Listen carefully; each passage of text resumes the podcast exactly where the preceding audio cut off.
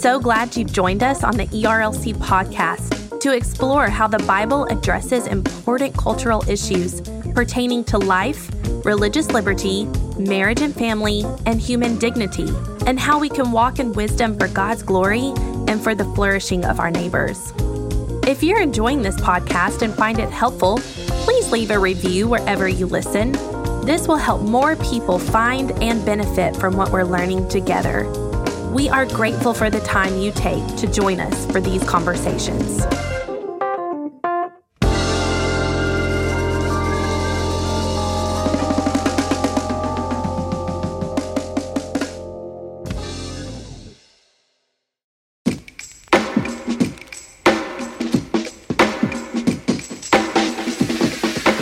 Welcome to the ERLC podcast, where our goal is to help you think biblically about today's cultural issues.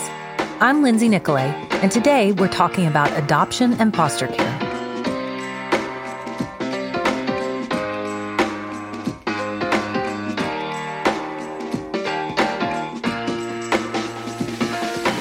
We believe it's clear in God's Word that His perfect design is for many people to eventually unite as one man and one woman in a lifetime of marriage.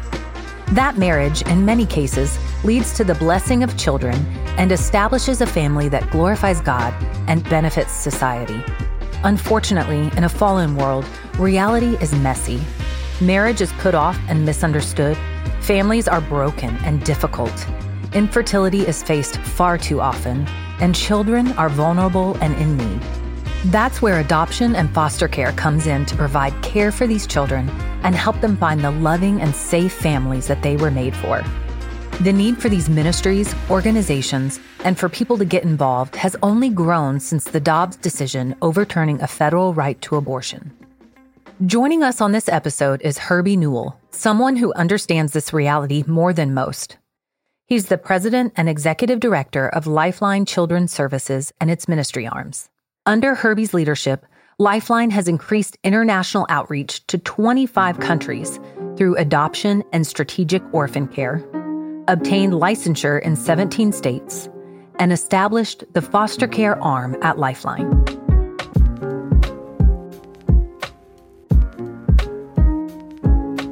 The heartbreaking reality of life in a fallen world is that there are children and families who are broken and unable to function in a healthy way. Many of those children are either placed into the foster care system or wait for adoption into a forever family. Herbie Newell sheds light on the current state of the foster care system and adoptions in the United States and what that means for us as a church. We're seeing more kids that are entering into government systems, albeit foster care, or really even just being tracked by the government because of parents that are unable to take care of them or parents who are uh, unfortunately and tragically showing neglect or not able to provide financially, emotionally, to bring that stability to kids. At the same time, what we see is an increasing level of trauma in kids that are available for adoption. We see those kids getting older, and both of those things make adoption, which has always been something that I would say is something that's a difficult thing, but it's made it that much more challenging because we're dealing with children that have lived in systems of trauma and abuse and neglect. We're dealing with children who are now much older. And so, from a developmental stage, and one of the things we know is zero to two is such a crucial time for brain development, for emotional development. And when there's not stability from zero to two, it does create more trauma elements. It creates opportunities for children to not attach as well through adoption. And so, really, what we've seen is a lot of adoptions that are causing struggles within families, which is kind of pouring cold water on families to enter in that process, while also seeing more kids enter into the foster care system. And so, while I don't want to sound like a red alarm and say, you know, the ship's burning and you need to start jumping off, I do want to say we have an urgent opportunity to be able to engage, not just from an adoptive and foster care standpoint, but from a real wrap around the system and wrap around vulnerable families and vulnerable children, pre foster care as well as post foster care. Several factors over the last few years, including the Dobbs decision, which was rightfully celebrated, have had practical effects on the foster care system that we need to think through. So, what are they and how can we respond? Let's celebrate. There is life that's being born that we have to believe would have been aborted. That's a good thing. However, the hard reality of that is you also have a lot of maybe moms and dads that were not prepared and were not ready and maybe even didn't desire having a child into their home. And we are seeing our foster care system grow and expand with more children being brought in. And we have to realize that as we get further and further away from the Dobbs decision, it's just going to be more children. Again, praise the Lord that are being born, but that are now going into the foster care system. I think the other thing, unfortunately, that has happened with the COVID 19 pandemic, it really slowed the process down. And even though we're sitting here three plus years past kind of the, the advent of the COVID 19 pandemic, all of that went to actually slow down the entering into foster care and adoption by families and even families of the church. So you had two things at play with a slowdown naturally because of global and pandemic events. With the Dobbs decision, praise the Lord, but that has created now more children that need intervention. And so there is a chasm that's there that's growing where you're seeing fewer folks willing to intervene and yet more kids that need intervention. I do see the church and pro life America waking up to the idea that we can't just be pre birth intervention, we also have to start looking at post birth intervention. How are we going to care for these women? How are we going to care for these children? How are we going to care ultimately for the systems? And with any great movement, I do see that energy beginning to build where I think more churches that we talk to are going to end up saying, Hey, we want to do something proactive and we want to go ahead and start talking about how we can help in the future. And I think that is a good outcome. And hopefully, Lord willing, the church will now rise to the occasion to say, hey, let's take all the energy we had in overturning Roe and let's start placing some of that energy with adoption and foster care. Pastors and ministry leaders play a vital role in motivating the church to take on the present challenges in adoption and foster care work. They can help Christians see that God's word calls us to care for the vulnerable all throughout their lives. Here's Herbie discussing how pastors and leaders can help cultivate a holistic, wrap-around pro-life culture within their churches and ministries. It may sound trite, but it's true. We need to preach the whole counsel of God's word, and we need to preach it with boldness and with clarity. And if you look throughout God's word in the Old Testament and the New Testament consistently, the poor, the needy, the vulnerable, the orphan, the widow are consistently mentioned in the old and in the new, by Jesus and by the prophets, by Moses, all the way through. We must preach the full counsel of God's word. And we have to realize that what God calls us to is a narrow path. It's hard, it's difficult, but He always promises His guidance, He always promises His provision. And we've got to call people to care, we've got to call people to action, we've got to let them see that through God's word. The great thing about this call by the Lord is a lot of time in God's word, it's not as applicable. I mean, he says, go do this, but he doesn't tell you how to do it. But in caring for the orphan and the vulnerable, he's told us exactly how to do it. In, in the beautiful book of Ruth, Ruth is an orphan, she is a widow, and she is a stranger and an alien. And in Ruth chapter 2, she enters into the field of Boaz. And there are ways that Boaz cares for Ruth practically. There are things he does for her to pour into her. There are things he does to defend her and to protect her and to provide even her most basics that she needs. And so we need to tell the church, hey, we've been called to do this, and we've been given an example of how to do that and how we can really care for the most vulnerable.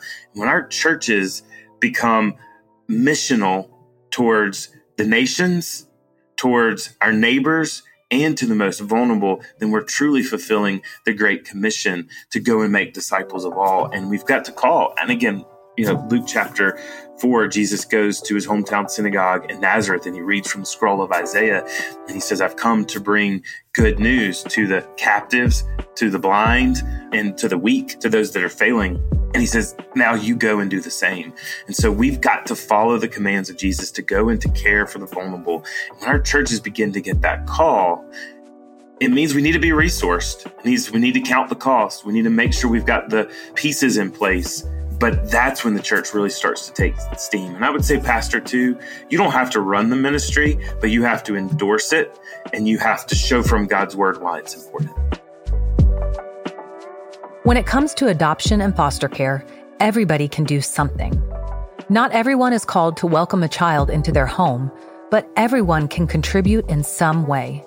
So, what are a few practical next steps Christians can take to get involved in adoption and foster care? I would speak to the church and speak to brothers and sisters to say the very first thing I think we have to do is we have to start praying. We've got to start looking introspectively and say, Lord, how would you want me to be involved? And this is something that anyone in the church, anyone in Christendom can do, and not only can do, we're called to do. We're not called to adopt or foster, but we are called to intervene on behalf of the vulnerable, the widow, the orphan, the stranger, and the alien. And so when we ask the Lord, the God of heaven, hey, how do you want me to personally intervene? He will show you how to show up. We need senior adults in our churches that are willing to give the wisdom to a young mom who's going through a crisis pregnancy. We need senior adults in our churches to come alongside of an adoptive family who has a child in their home and they're tired and they need encouragement. They need someone to pray for them. They need maybe someone to be a grandparent to that child and take them for a day or to go and do something fun with them. We need young people in our church who are going to be friends to the new child that just came home through foster care in the nursery or in the preschool or in student ministry. It's a goal and a mission for all the church, no matter the age. And then I think for that family that goes, Am I called to foster? Am I called to adopt? It is a heart wrenching decision and one that you need to count the cost. And again, scripturally, right, we see Jesus said, Hey, before you go, count the cost. And in the same way, I look at adoption and foster care very much like I do someone signing up to be a church planner with the North American Mission Board or someone signing up to be a missionary with the International Mission Board. You count the cost you go through prayerfully that decision you start to take the steps and you you begin to follow the lord as he leads you to what is your responsibility and what are you supposed to do. Because i would tell any family if you're called to adoption. You're called to crucial ministry within your home but you're also called to crucial ministry outside of your home. So if you're called to adopt internationally that country of origin is going to be a focus point of the missional energy of your home and your family. If you're called to adopt domestically, that birth mother and that birth family is now going to be the missional force of your family, as well as in foster care. That extended family, that biological family, also becomes a part of the force of your family. And I think when the church does that, and that's why we're called, I believe, to do this by the Lord, not the world, not government, but the church because we understand the mission. The mission's so much greater than what's just right in front of us. The mission is bigger. And when we start to minister to countries, when we start to minister to biological families, when we start to minister to those that are broken with the hope of the gospel of Christ Jesus, we will start to see life change. And my hope and my prayer is that ultimately by the church getting engaged and getting involved, that we would step into those broken systems, not just with adoption, foster care, but with the hope of the gospel, with gospel intervention, by caring, by showing up, by teaching job skills, by offering opportunities to the vulnerable and helping them be able to thrive and survive, that there comes a day where I hope we need less and less adoptive and foster families because there's less and less children that are having to leave their biological families. There's a mountain of need in adoption and foster care ministries, so a Christian's participation is crucial. Yet, many Christians are hesitant to get involved. But why is that the case? Here's Herbie with what he thinks are factors that prevent Christians from taking a personal role in foster care and adoption efforts.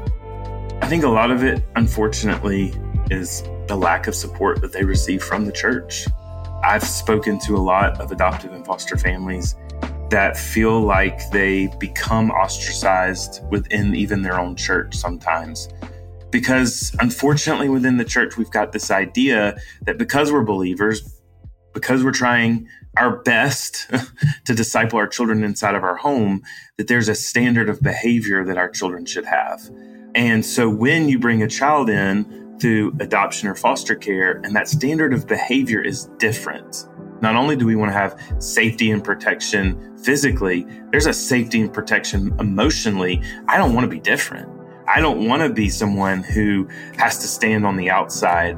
And I think there's a natural progression. I've heard lots of adoptive and foster families say, especially those that adopt kids that have come from hard places, that have trauma, that have a special need, that are walking with difficulties, is they all of a sudden begin to be highlighted like with a spotlight within their church because their children are different, their, their family is different.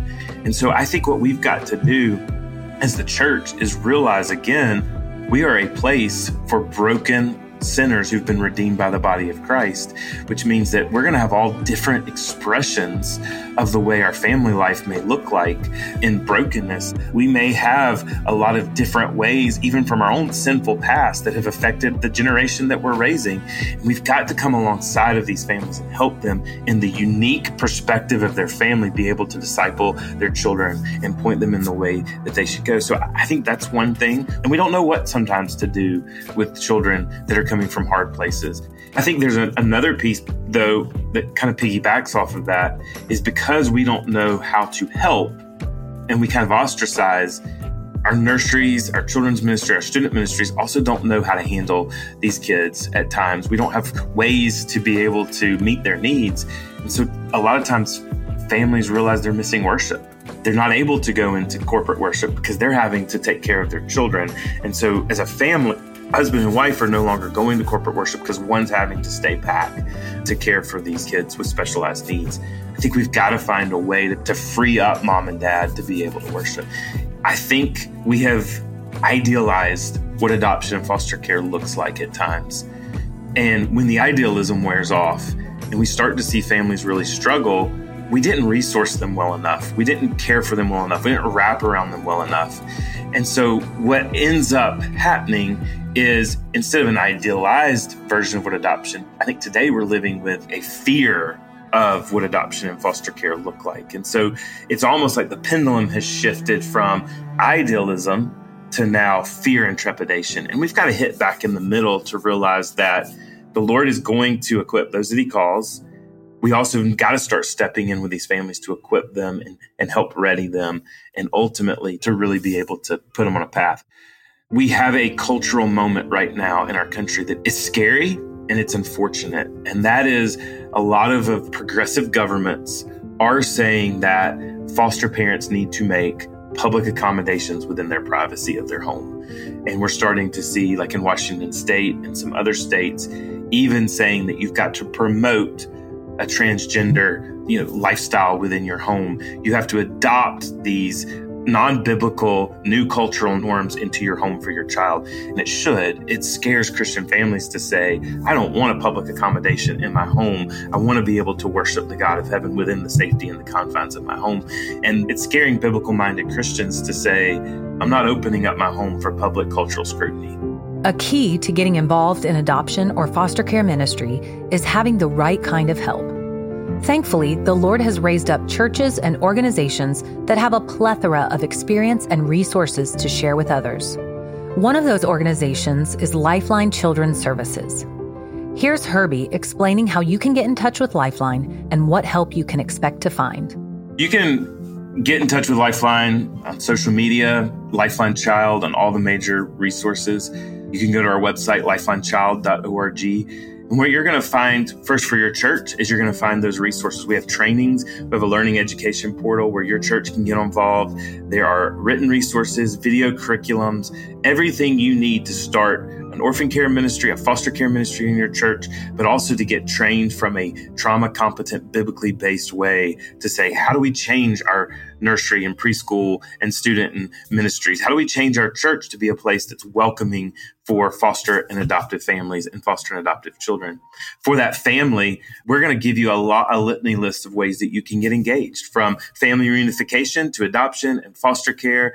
We also, for that family that might be an adoptive or foster family and they're struggling, we have biblical based trauma informed counseling and education as well for you to help you be able to reach the heart of your child ultimately for the hope of the gospel of Christ Jesus. So we want to help you be able to walk those struggles out so that ultimately you can reach your child for Christ.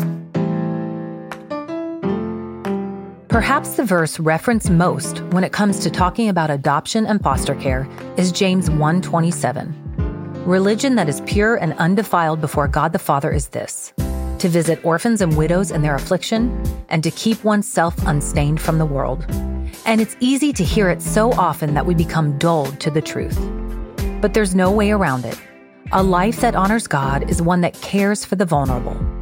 And those most vulnerable among us are the little ones who are dependent upon us for their care.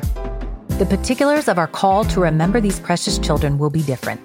Some will be called to welcome children into their home, while others use their voices to proclaim the worth of these little ones before legislators.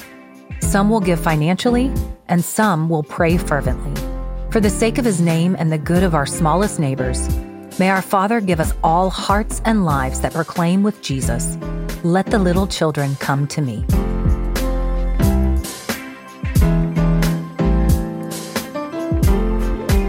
Join us next time as we continue our series on life